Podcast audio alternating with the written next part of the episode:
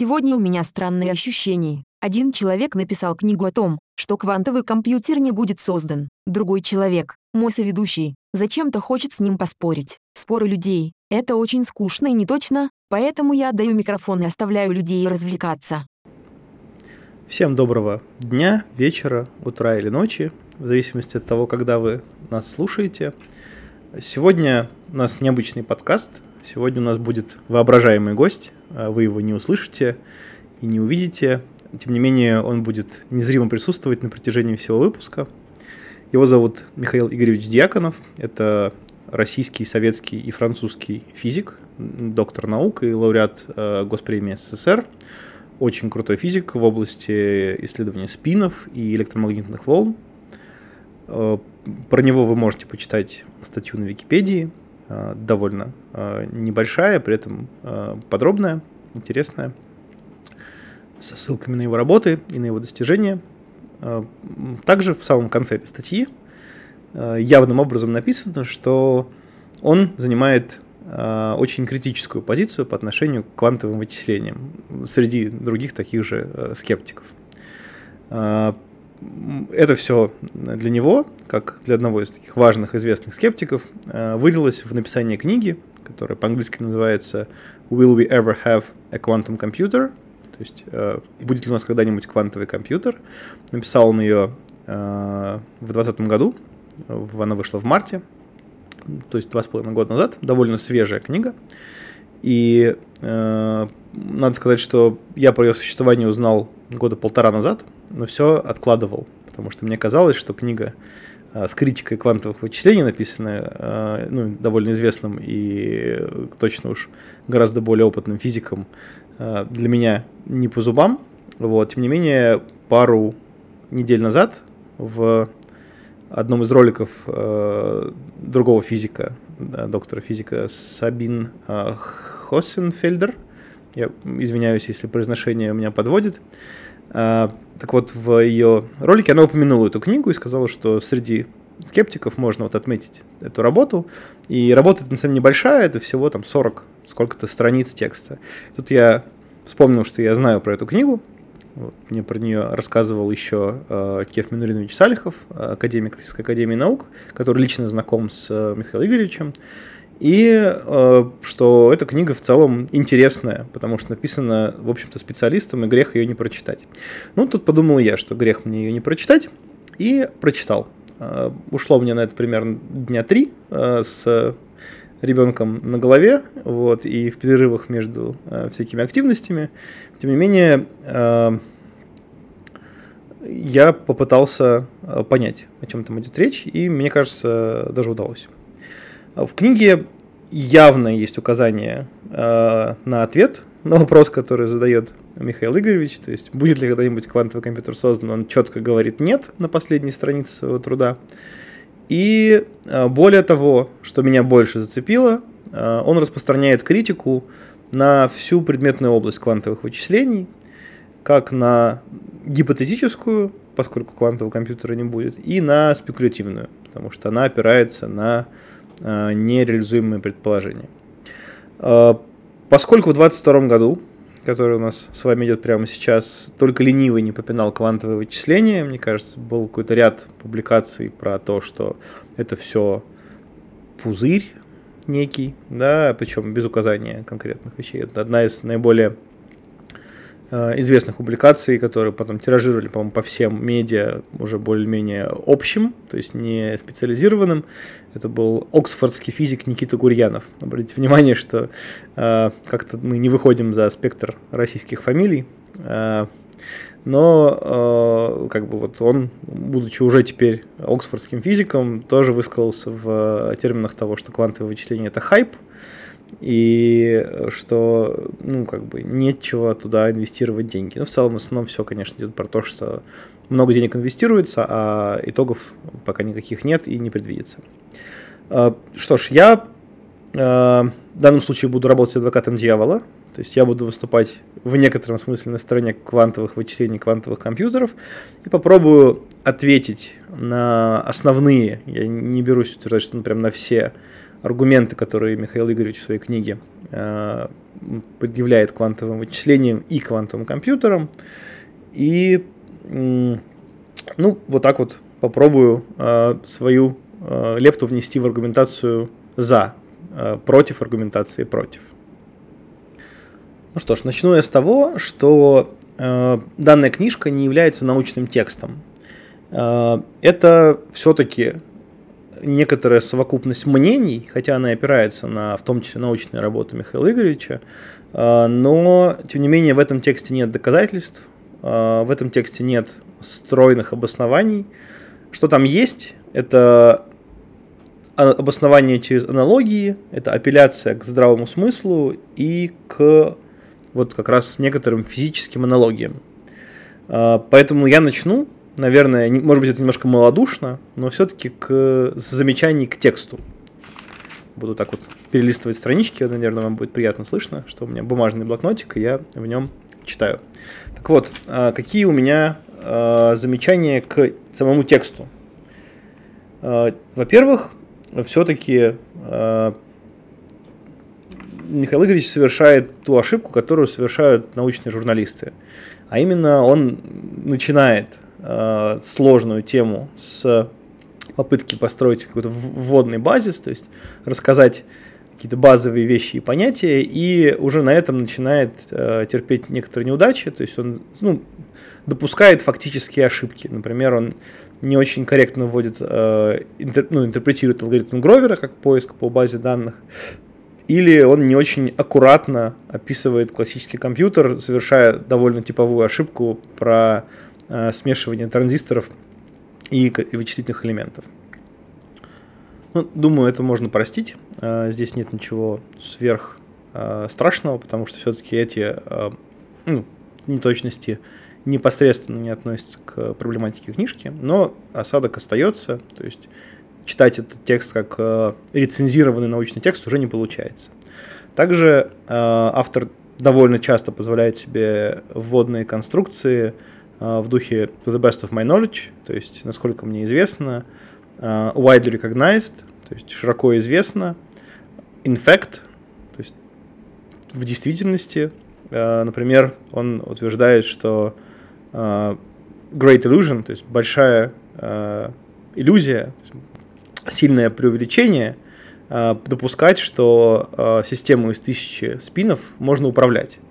При этом, э, кроме как э, аналогии здравого смысла, здесь э, нет. Есть только, ну вот, некоторые аргументация на примере некоторой системы. Никаких доказательств того, что это невозможно, автор не приводит. Также в тексте довольно частые риторические вопросы, то есть ставится таким образом вопрос, что ответ на него подразумевается согласие с автором. Также, наверное, один из ну вот, примеров да, использования фразы to my knowledge, э, это утверждение, что никто не обсуждает свободную эволюцию кубита, то есть там речь идет о том, что если мы оставим э, квантовую систему в покое, она, конечно же, не будет э, неизменной, она будет эволюционировать из-за э, наличия различных шумов, приходящих из внешней системы, из-за, собственно, особенностей того, как система была настроена, что не бывает абсолютно точных вещей, поэтому через какое-то время у вас э, там, кубит, ну, реализованный через, неважно что, через электронный спин или через э, какой-нибудь ион, в конечном итоге поменяет свое состояние, причем это произойдет довольно быстро. И э, в данном случае вот автор как раз э, утверждает, что, сколько ему известно, никто не занимается обсуждением этого вопроса, что на самом деле, конечно же, неверно, потому что как минимум модели ошибок э, и импульсные модели э, интегрированы непосредственно, например, в Qiskit Framework, да, и в том числе там, я в своей работе и все, кто занимается реальными квантовыми вычислениями на реальных квантовых компьютерах, знают, что э, там, длина программы, да, она, к сожалению, сейчас ограничена. Именно поэтому существует такая метрика, как Quantum Volume и Circuit Depth, то есть это квантовый объем и глубина, э, длина, по сути дела, квантовой программы, которые непосредственно вытекают из соображения, что наша система довольно быстро приходит в негодность, и нам нужно это учитывать при разработке наших алгоритмов. А, также, наверное, больше всего задевшая меня а, ну, фраза, книжка написана довольно саркастичным языком, не супер-супер, но, тем не менее, в ней попадаются такие пробросы, а, что сообщество квантовых учителей сравнивается с мафией, там называется mafia-like structure. Вот, и поэтому я был уже фактически лично вынужден отвечать на аргументы. Любите вы люди докапываться до мелочей. Давай по существу. Что же, получилась очень длинная вводная часть, постараюсь ускориться по содержанию. Пойдем для начала по частным аргументам, которые не встроены в общую картину, а скорее просто как, э, ну, как бы некоторые э, замечания к области квантовых вычислений, квантовым компьютерам в частности. Во-первых, э, Михаил Игоревич утверждает, что широко известно, что невозможно построить квантовый компьютер без эффективной, в данном случае efficient слово используется, а, стратегии коррекции ошибок. Здесь а, я в первую очередь, конечно же, с ним должен согласиться, потому что современные квантовые компьютеры, они шумные, да, и поэтому тот самый идеальный квантовый компьютер, который реализует теоретические концепты, которые были заложены еще в 80-е годы, он действительно должен иметь очень хорошую стратегию коррекции ошибок. Однако это не совсем так с точки зрения практики. Uh, тот же Михаил Игоревич утверждает, например, да, что uh, компьютеры D-Wave, да, которые не являются в некотором, ну, в полном смысле полноценными квантовыми компьютерами, это uh, с, ну, устройства, делающие квантовый отжиг и решающие оптимизационные задачи. Они, тем не менее, с его точки зрения, перспективны, и uh, у них может быть uh, коммерческое какое-то приложение. Uh, при этом uh, известный факт, что вариационные алгоритмы, например, QAOA, они, по сути дела, а, мимикрируют под компьютеры D-Wave, то есть некоторые программы, которые написаны на э, полно, ну, полнофункциональном классическом квантовом компьютере, э, являются ничем иным, как имплементацией квантового отжига. То есть, соответственно, как минимум эту часть приложений мы можем транслировать на полнофункциональный квантовый компьютер. Ну и во-вторых, сами по себе ошибки – еще не повод отказываться от использования квантового компьютера. А, и в моих задачах, и в задачах, которые, я думаю, многие а, встречают при изучении квантовых вычислений, часто результат является ответом из некоторого дискретного распределения. То есть у нас входные данные могут быть векторными, у нас алгоритм, вообще говоря, конечно же, он а, использует матрицы, произвольные унитарные матрицы, но ответ – это некоторая дискретная величина. Ну, например, набор э, вещей, которые вы положите в рюкзак, или конкретная доминирующая частота в разложении Фурье, или это конкретный какой-то э, ну, какое-то число, которое поможет нам ответить на вопрос о факторизации чисел в алгоритме Шора. Эти э, вещи, конечно же, э, ожидаются на выходе алгоритма в виде отдельной конкретной э, пик, конкретного пика в гистограмме. То есть у вас будет множество измерений э, программы, и одно из них будет сильно доминировать над остальными. В идеале в некоторых алгоритмах оно должно быть там единственным. Да? В некоторых это просто некоторый максимум, например, в алгоритме Гровера. Но тем не менее эти пики чаще всего имеют э, в идеальном случае вероятность там, выше 90%. И э, в классических имплемент, ну, в, реальных имплементациях на физических э, квантовых компьютерах, мы, тем не менее, даже в условиях шума, особенно если ошибка у нас симметричная, да, которая а, может привести нас к отклонениям в, в любую из сторон, мы наблюдаем а, все же такие же доминирующие результаты в экспериментах, пусть даже и размытые по остальным вещам. Мы это показали с э, Кевом Минулиновичем в работе про анализ э, физических данных эксперимента, где нам нужно было найти конкретную пиковую частоту. И на квантовых компьютерах с 4-5 э, кубитами мы показали, что да, это пиковая частота, несмотря на э, наличие шума, тем не менее детектируется с высокой вероятностью.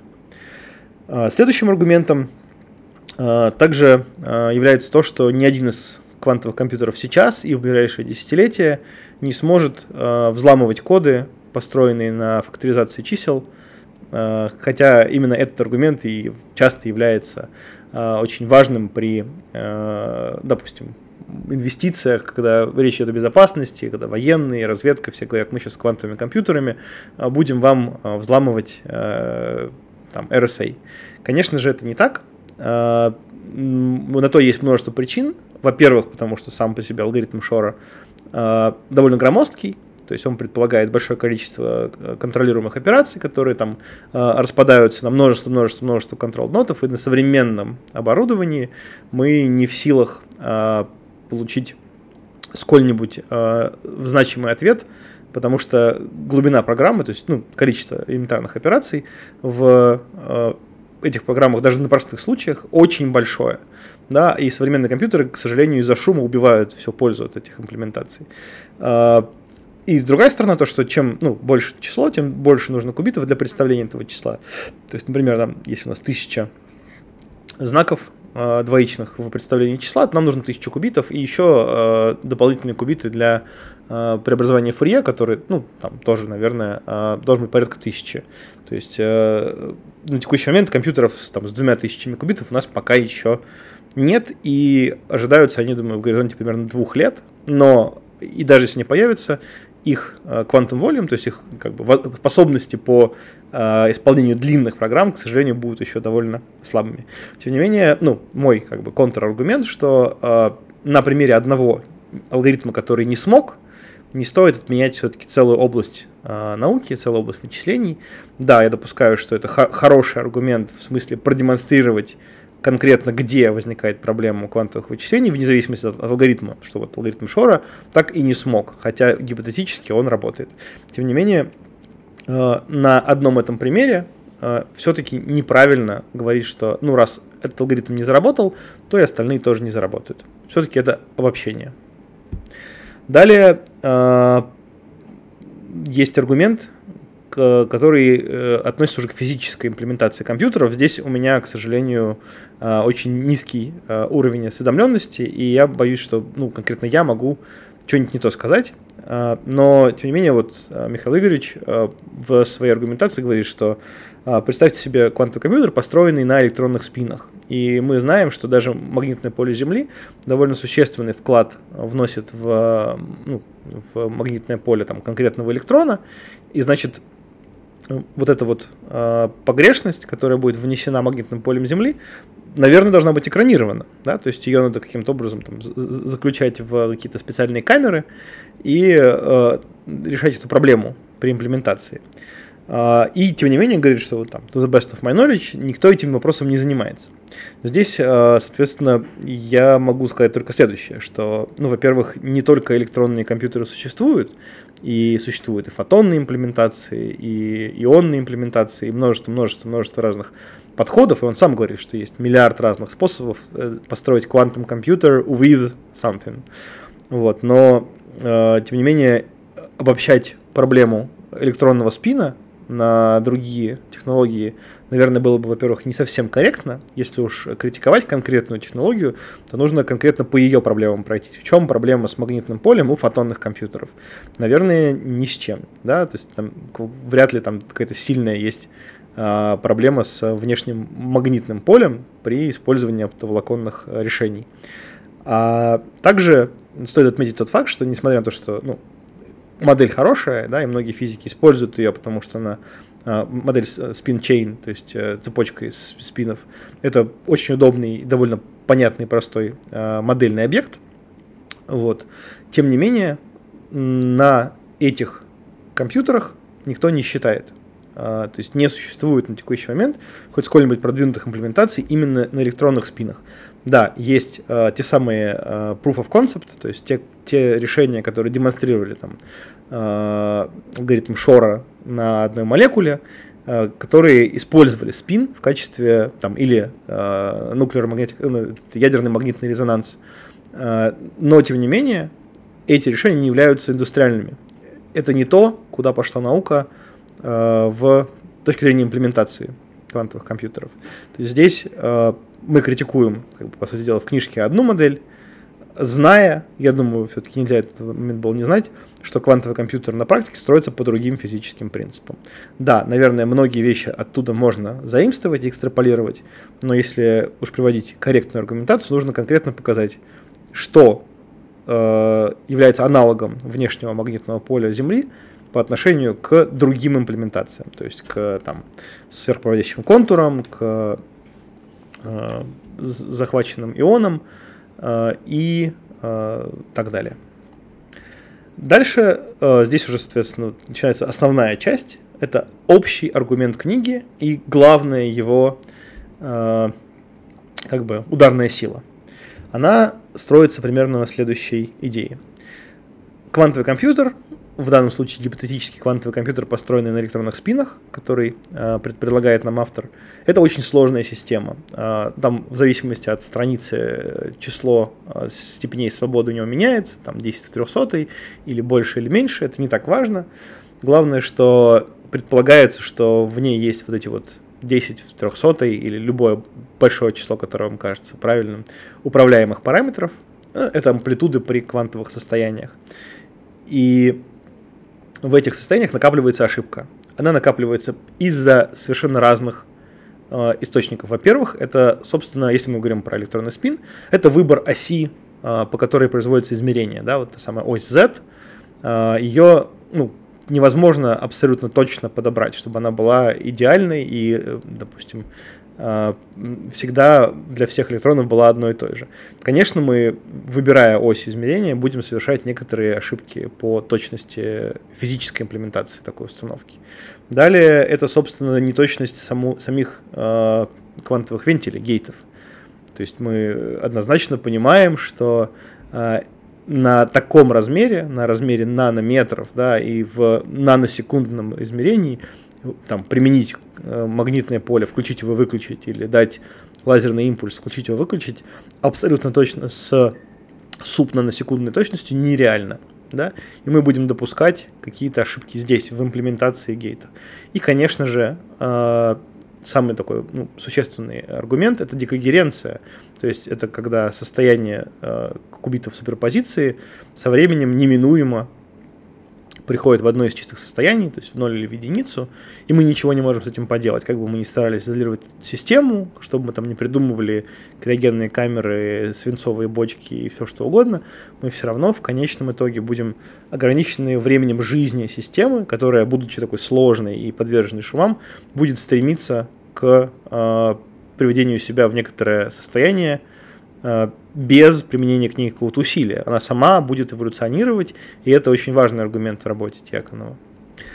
Э, это все, э, как бы этот набор аргументов, он сам по себе сильный, но он еще не отрицает существование квантового компьютера. Он говорит, вот такая вот балалайка, типа вот так устроен мир физический, в отличие от идеального, которым оперируют воображаемые квантовые инженеры. Тем не менее, вот этот набор аргументов, он направляет на один конкретный объект. Этот объект называется Threshold Theorem. Ну, наверное, по-русски можно перевести это как теорема о ограниченном значении.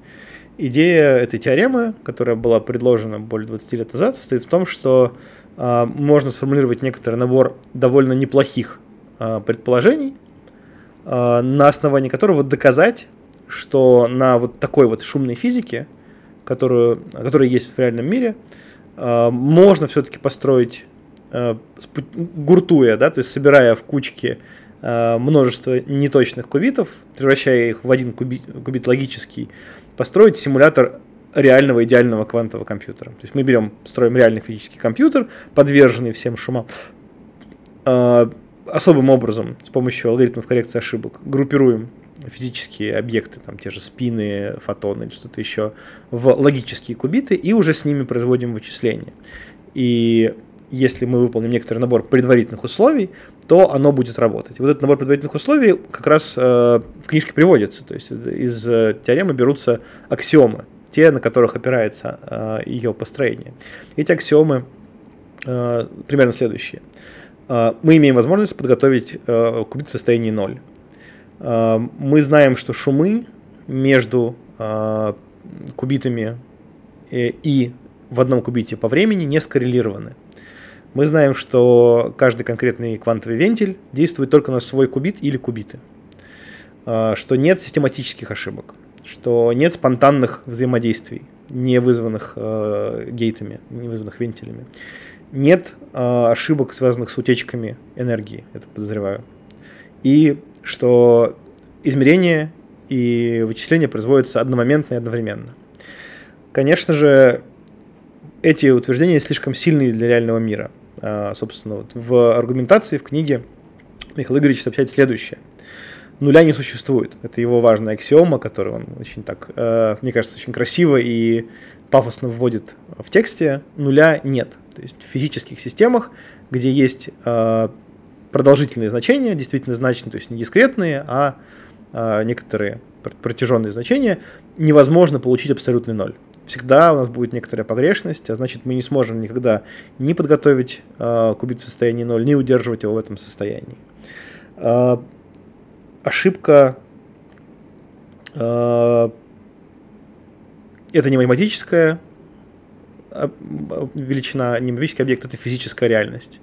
И исходить нужно из моделей физических ошибок, а не из гипотетических моделей ошибок, которые э, можно предположить опять же, про время. Время протяженное и время дискретное. То есть мы в квантовых вычислениях живем в дискретном времени. Мы применяем гейт, предполагаем, что а, изменение происходит мгновенно, да, и после этого ничего не происходит. Можно применять следующее, и мгновенно же одновременно э, производится э, измерение.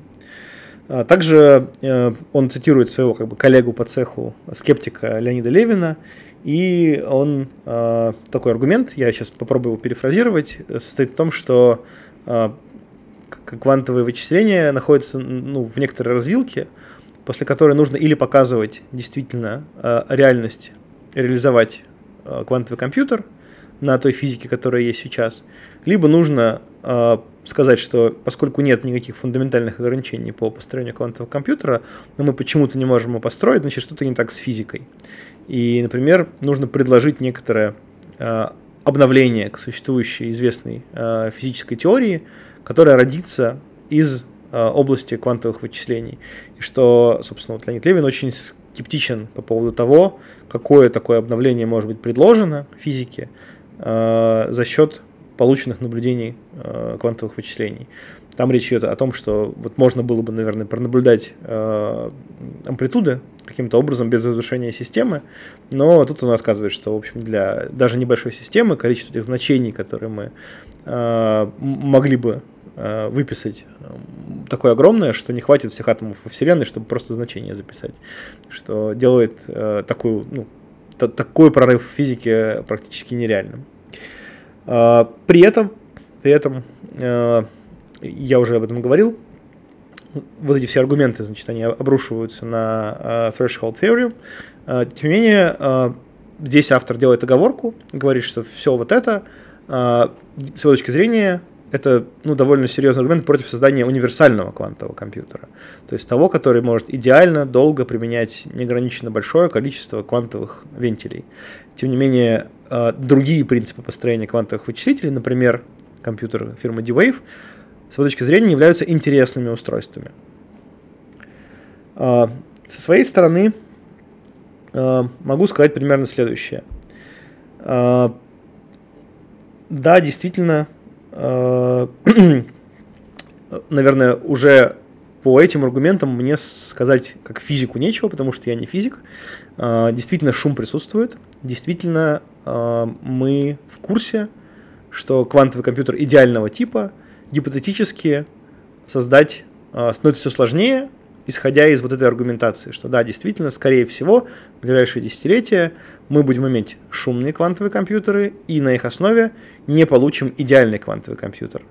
Получим, может быть, с помощью error correction э, более надежный, менее шумный компьютер, но все еще это будет э, ограниченный по времени исполнения э, устройства.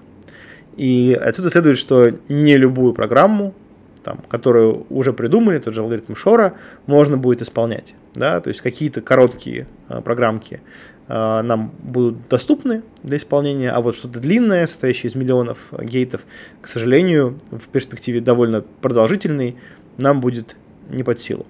А, здесь я, ну, опять же, вернусь к тем аргументам, которые я а, озвучивал чуть раньше. Во-первых, мы точно знаем, что часть алгоритмов, а именно вариационные алгоритмы, их всякие всевозможные имплементации, а, как раз адресуют именно эту проблему. А, мы строим гибридные алгоритмы, в которых квантовому компьютеру отводится только та роль, в которой он лучше всего э, справляется, а именно к массивно-параллельным линейным вычислениям. Например, подсчету э, функции ошибки в алгоритме оптимизации. Ну, например, мы делаем градиентный спуск и хотим узнать э, cost function, который считается тяжело.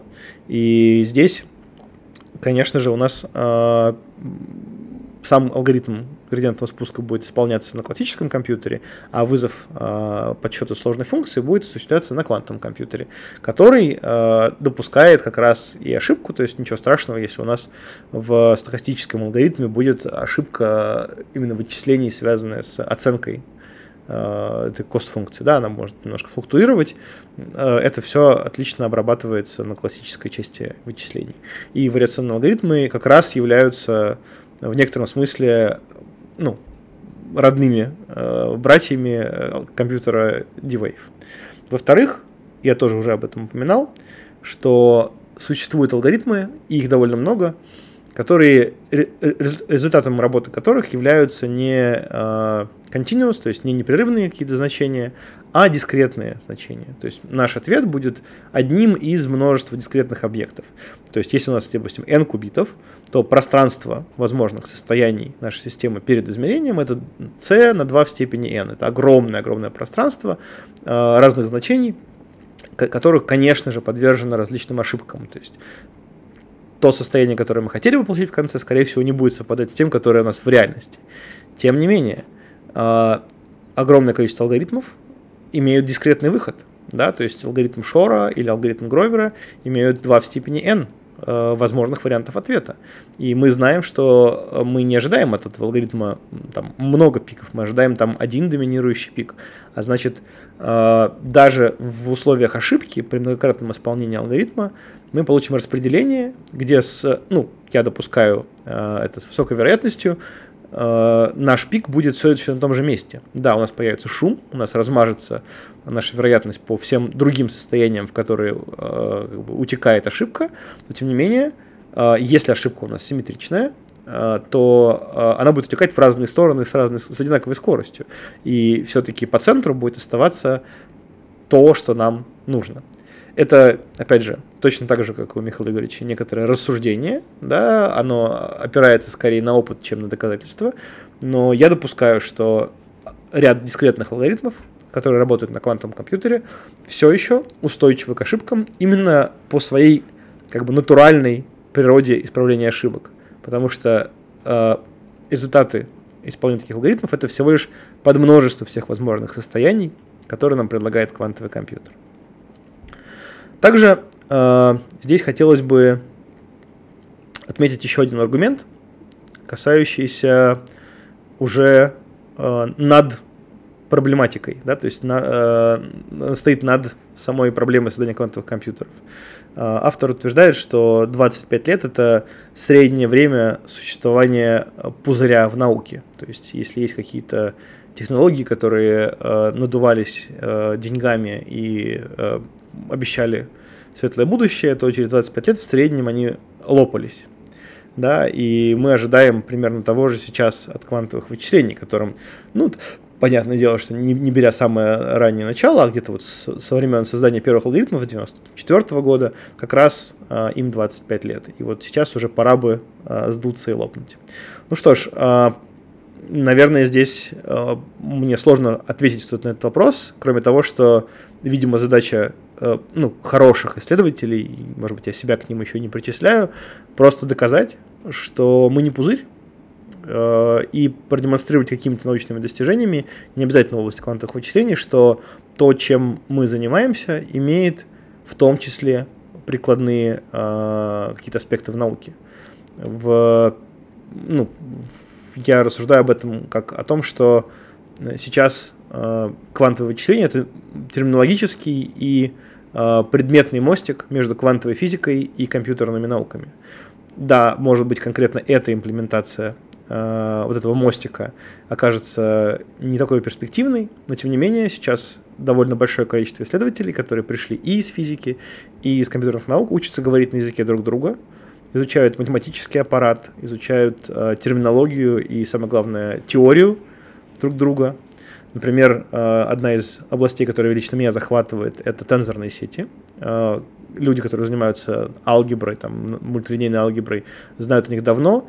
Для меня, как для компьютер-сайентиста, это все новинку и те методы, которые там кажутся уже довольно очевидными и внезапно оказываются полезными для применения в квантовых вычислениях, могут быть э, освоены как физиками, так и э, специалистами в области компьютерных наук э, для решения совершенно других задач. Здесь нет никакой проблемы с э, тем, что методология, разработанная в рамках науки, может быть применена куда-то еще.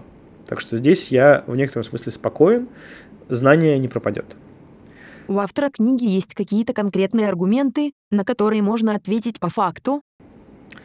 В самом конце книги э, автор приводит набор, собственно, тех самых э, как бы вызовов, и я бы сказал, что предъяв, э, за которые нужно ответить. Да, а именно э, вот этого вы не сделали, а значит Э, нет повода разговаривать про квантовые компьютеры. Я могу э, в данном случае э, прям зачитать их все и попробовать им, как это, батл по фактам, попробовать ответить на эти аргументы в силу моей осведомленности о предметной области. Первое же замечание – это то, что до сих пор квантовые компьютеры не способны факторизовать число 15 с помощью алгоритма Шора, который не является специальным образом скомпилированным. То есть не Э, подготовленным под конкретный физический аспект. Э, здесь э, я вижу в этой задаче некоторый вызов, потому что имплементация такого эксперимента – это вопрос, ну, не знаю, для меня это, наверное, нескольких часов, плюс подождать, пока посчитается. Тем не менее, в книге там приводятся некоторые аргументы на тему того, что нужно много кубитов, у нас даже кубитов не хватит. В своем курсе я как раз лабораторку на 15 провожу, по-моему, на 15 и на 21. И мы считаем это на симуляторе, но э, по э, разрешению чисел вполне достаточно э, 8 кубитов, чтобы исполнить этот номер. Из доступных сейчас реальных квантовых компьютеров за небольшую денежку вы можете сделать это на компьютерах IonQ, в котором 11 кубитов, и в целом э, за какие-то там доллар или два можно ответ на этот вопрос узнать, может ли квантовый компьютер это сделать или нет. Я, пока готовился к подкасту, э, к сожалению, не успел это сделать, но думаю, что как минимум э, этим можно заинтересовать тех, кто хотел бы попробовать свои силы. Все-таки алгоритм классической имплементации уже доступна, то есть надо просто собрать пазл и запустить на квантовом компьютере. Далее, что error correction on a small scale not achieved yet. А, то есть э, исправление ошибок даже в маленьком масштабе до сих пор нам недоступно. Ну, здесь все тоже просто. Я уже обсудил это в ответах на аргументы. Да, действительно, мне кажется, я согласен с автором здесь, что даже в некоторой перспективе э, полное избавление от ошибок нам будет недоступно, и мы будем мыслить в терминах как можно более Э, долгого исполнения с минимальным количеством ошибок. Тем не менее, алгоритмы коррекции ошибок являются э, в том числе и бизнесом. И, например, э, стартап Riverlane из Кембриджа специализируется на современных алгоритмах исправления ошибок под конкретное железо. Не берусь сказать, зарабатывают ли на этом деньги, но тем не менее бизнес уже 6 лет, и он пока не думает закрываться. Далее аргумент, что современный квантовый компьютер не способен э, исполнять э, самые простые арифметические действия, например, трижды 5 или 3 плюс 5. Здесь я уже совсем закипел э, и подумал, что вот на этот эксперимент у меня уйдет гораздо меньше времени, чем несколько часов. И э, я собрал свои э, остаточные знания и волю в кулак и написал простенькую программу, которая, собственно, складывает 3 плюс 5 поскольку я был э, ограничен в некотором смысле в кубитах, то я выбрал имплементацию на 5 кубитах, где в регистре э, из 3 кубитов записано число 5, а в регистре из 2 кубитов записано число 3. И написал классический э, сумматор, то есть даже не QFT-эдер, а просто вот самый простой, который разбирается в, в всех книжках, например, Химена Сеговия, Херриган, и запустил его на двух подсанкционных компьютерах. Это было непросто, мне пришлось пошаманить с карточками и VPN.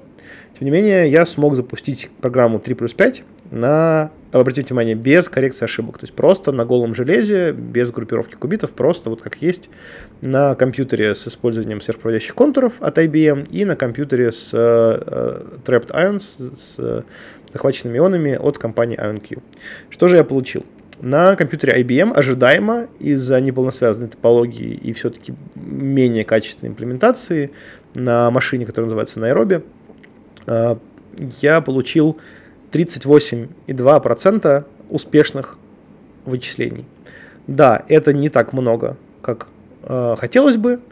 Тем не менее, следующий пик э, у нас был в, с, в ошибке в один, э, в один бит в 13%. То есть э, почти 40% из всех исходов корректно э, посчитала 3 плюс 5. Здесь я, безусловно, снимаю шляпу. Действительно, э, это еще не э, решена задача. Хотя мне, как э, программисту на квантовых такой результат кажется восхитительным, потому что я однозначно на гистограмме вижу пик правильного ответа, и я могу на основании там, тысячи экспериментов сказать абсолютно точно, с гарантией, какой ответ у этого вычисления правильный.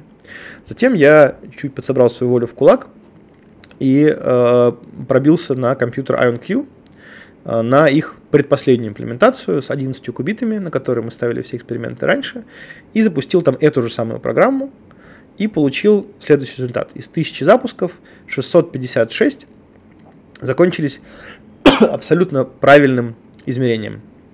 То есть э, почти две трети запусков закончились с ответом 11000. То есть э, я получил правильное число. И более того, поскольку значащих кубитов у меня там 3, да, то еще 30 ответов э, допустили ошибку в кубитах, которые не являются существенными для ответа на вопрос о вычислениях. То есть суммарно я получил 686 из 1000 э, ответов правильных. То есть это 68,6%. Если вы посмотрите на теорию квантовых вычислений, то вы обнаружите, что все алгоритмы, которые относятся к разным классам, там BQP, B, э, там PQP и, в общем, все вот эти QP, что-нибудь, э, это все классы, которые говорят, что наш алгоритм э, дает правильный ответ с вероятностью 2 третьих и более. Да? То есть в данном случае физическое железо, пусть на очень простом примере, но тем не менее алгоритм сложения двух чисел – продемонстрировала э, достоверный с точки зрения квантовой, э, ну, квантовых вычислений ответ. То есть в более чем в двух третьих случаев на физическом железе без, вообще говоря, э, исправления ошибок дало нам э, правильный ответ. Опять же, снимаю шляпу, действительно это не 100 из 100 и даже не 99 из 100. Это всего лишь две третьих. Но для меня это, безусловно, очень классный э, результат. Потому что я, опять же, однозначно вижу на гистограмме распределения э, четкий пик с правильным ответом, и я могу представить себе, как с помощью коррекции ошибок повысить эту вероятность до любого нужного мне уровня, потому что понятно, что если мы э, эту ошибку перераспределим по множеству кубитов, то они э, там из соображений просто избыточности будут давать нам более и более правильные ответы. А, это элементарно, даже без всяких алгоритмов можно сделать, удвоив кубиты. То есть, удвоив кубиты, мы получим одну девятую процент ошибок, и, соответственно, здесь у нас будет, например, 81%. Да? А, надо просто наращивать количество физических элементов. То есть здесь а, я отвечаю на этот аргумент, удовлетворен, но понимаю, что мои оппоненты могут со мной не согласиться, потому что скажут, это же не 100%. Также здесь есть аргумент, что D-Wave это единственная работающая машина из всех квантовых имплементаций. Но здесь я могу только порадоваться, сказать, что смотрите, у нас есть, пусть не полнофункциональный, но все-таки работающий квантовый компьютер. И э, также аргумент это doubtful perspective for the next 25 years, то есть сомнительно, э, что покажет нам квантовые вычисления в ближайшие 25 лет. Здесь я только могу сказать, что давайте попробуем. Э, нет повода отменять некоторую область знаний и область э, исследований только потому, что вы не видите из текущего дня, из текущей точки перспективы на ближайшие 25 лет. Кто знает, э, что ждет нас за поворотом. Так что вы сделаете квантовый компьютер или нет? квантовые компьютеры уже существуют, и да, они не идеальны, и, возможно, идеальными они не будут никогда.